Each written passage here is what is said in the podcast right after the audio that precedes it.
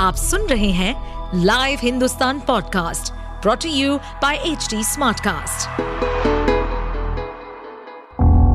किसी भी जुर्म के पीछे चार मुख्य कारण होते हैं, लोभ, मोह, माया या फिर बदला जुर्म करने वाला आपका कोई दोस्त या सगा संबंधी भी हो सकता है कुछ ऐसे ही सतर्कता को बरतने और समझने के लिए सुनिए लाइव हिंदुस्तान के अंकुश बख्शी के पॉडकास्ट सावधान हिंदुस्तान को।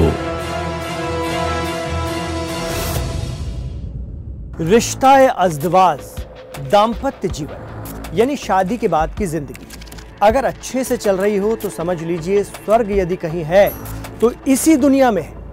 और अगर शादीशुदा जीवन में खिंचाव है, प्यार नहीं है, दुख है तो भाई साहब, ये मान लीजिए कि नर्क या जहन्नुम से कम नहीं होती है ज़िंदगी। राजेश गौतम कानपुर में रहते थे। पेशे से टीचर थे, लेकिन प्रॉपर्टी वगैरह खूब थी। इसलिए हम कह सकते हैं कि करोड़पति शिक्षक थे। सुंदर सी पत्नी और जीवन में खुशियाँ ही खुशियाँ। इस बीच उन्होंने एक शानदार मकान बनाने का सोचा और ये काम ठेके पर दे दिया। कहानी का आगाज़ एक साल पहले तब हुआ था जब कानपुर के करोड़पति टीचर राजेश गौतम ने अपना मकान बनवाने का ठेका एक राजमिस्त्री शैलेंद्र सोनकर को दे दिया। मकान बन रहा था। घर में शैलेंद्र सोनकर का रोज आना जाना होता था। कभी मजदूरों का पेमेंट लेना हो या फिर कभी सीमेंट, रेत, लोहे, गिट्टी की बात करनी हो, कभी मकान के डिज़ाइन पर चर्चा। इस दौरान उसकी मुलाकात टीचर राजेश की बीवी उर्मिला उर्फ़ पिंकी से हुई। पिंकी पोस्ट ग्रेजुएट होने के साथ साथ बीएड पास है, वो खूबसूरत भी है। लिहाजा कॉन्ट्रैक्टर शैलेंद्र उस पर फिदा हो गया। उधर पिंकी भी खुद पर काबू नहीं रख पाई और शैलेंद्र के छलावे में फंसती चली गई। इसके बाद शैलेंद्र घर में ही पिंकी के साथ दोनों के बीच ताल्लुकात बन गए। कुछ महीनों तक तो ये सब चलता रहा, लेकिन दोनों इस नाजायज ताल्लुकात के रास्ते पर काफ़ी आगे निकल चुके थे। एक दिन राजेश को अपनी बीवी की इस करतूत की भनक लग गई। इसके बाद टीचर राजेश का पत्नी पिंकी से झगड़ा शुरू हो गया। इतना ही नहीं, राजेश ने अपने घर में राजमिस्त्री शैलेंद्र की एंट्री भी बैन कर दी। वो और क्या ही कर सकता था? उधर पिंकी काफ़ी परेशान थी। वो शैलेंद्र के प्यार में होश खो बैठी। 4 नवंबर 2023 की अल सुबह करीब पाँच, साढ़े पाँच बजे टीचर राजेश गौतम रोज की तरह कानपुर के सेनपारा इलाके में सड़क पर टहल रहे थे। ठीक उसी वक्त एक तेज रफ्तार गाड़ी आती है, कार आती है और उन्हें बुरी तरह कुचलकर निकल जाती है। इतना ही नहीं, कार भी सामने लगे एक बिजली के पोल से टकरा जाती है। जब ये सब कुछ हुआ तो लोग वहाँ पर जमा होने लगे। इस बीच कार में सवार शख्स पीछे से आ रही एक दूसरी गाड़ी में भाग जाता है। इधर बुरी तरह जख्मी राजेश की मौत हो जाती है। राजेश के घर पर खबर दी गई, उसकी बीवी पिंकी फूट फूट कर रो रही थी। पुलिस ने भी शुरुआत में इस घटना को एक्सीडेंट ही माना था, क्योंकि अमूमन सुबह जब लोग टहलने के लिए जाते हैं तो कई बार इस तरह के हादसे हो जाते हैं। ये घटना वाकई एक एक्सीडेंट बनकर रह जाती, लेकिन लेकिन इस दौरान राजेश गौतम के भाई ब्रह्मदत्त ने पुलिस के सामने शक जताया कि उनके भाई की हत्या की गई है, क्योंकि राजेश ने कई दिन पहले अपने घर वालों को बताया था कि कोई उनका पीछा करता है। उनकी हत्या भी की जा सकती है। भाई की शिकायत के बाद आखिरकार 10 दिन बाद पुलिस ने मौका वारदात के आसपास के इलाके में लगे सीसीटीवी कैमरों की फुटेज चेक।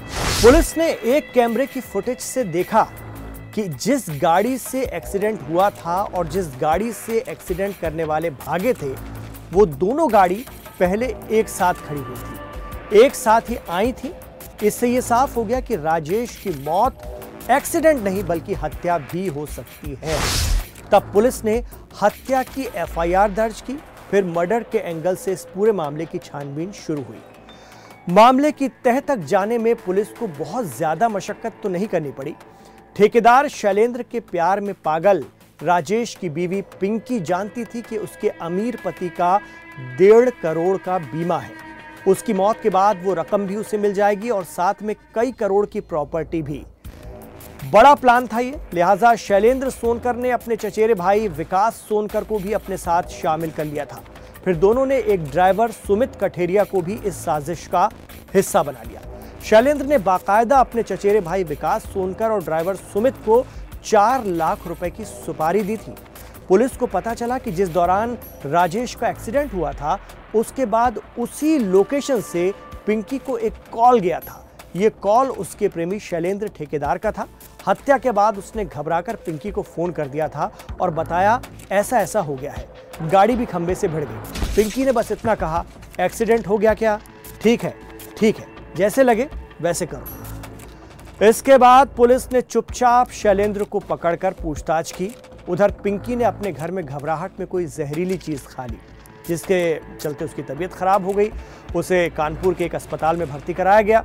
इस दौरान पुलिस उससे पूछताछ नहीं कर पाई। दस दिन बाद जब पिंकी ठीक होकर घर आई तो पुलिस ने सख्ती से उससे पूछताछ शुरू की। यही वो वक्त था जब राजेश की हत्या का राज खुलने में ज़्यादा देर नहीं लगी। पुलिस के मुताबिक पिंकी को लगता था कि राजेश को उसके और शैलेंद्र के संबंध के बारे में मालूम चल गया है, इसलिए उसे रास्ते से हटा देना ही ठीक है। दरअसल राजेश की एक करोड़ और पचास लाख की दो पॉलिसी थी।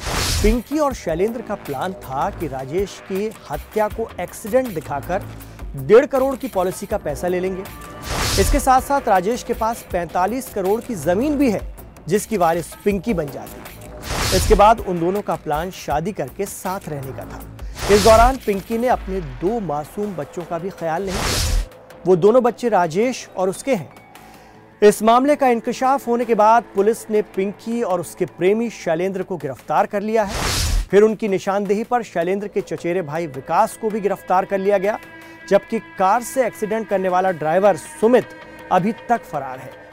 शादी के बाद अगर मियाँ बीवी में से कोई एक भी खुश नहीं है और सुलह की सारी गुंजाइश खत्म हो चुकी है तो रिश्तों को इलास्टिक की तरह खींचने से अच्छा है कि उनसे कानूनन आज़ाद हो जाना।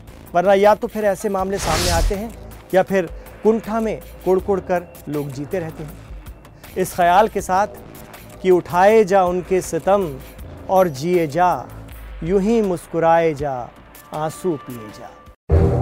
आप सुन रहे थे सावधान हिंदुस्तान। ऐसे और एपिसोड सुनने के लिए लॉग इन करें www.htsmartcast.com पर।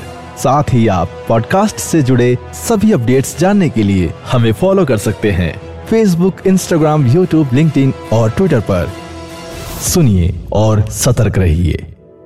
इस पॉडकास्ट पर अपडेटेड रहने के लिए हमें फॉलो करें एट एच डी हम सारे मेजर सोशल मीडिया प्लेटफॉर्म पर मौजूद हैं। और और ऐसे पॉडकास्ट सुनने के लिए log on to W W W dot H D smartcast dot com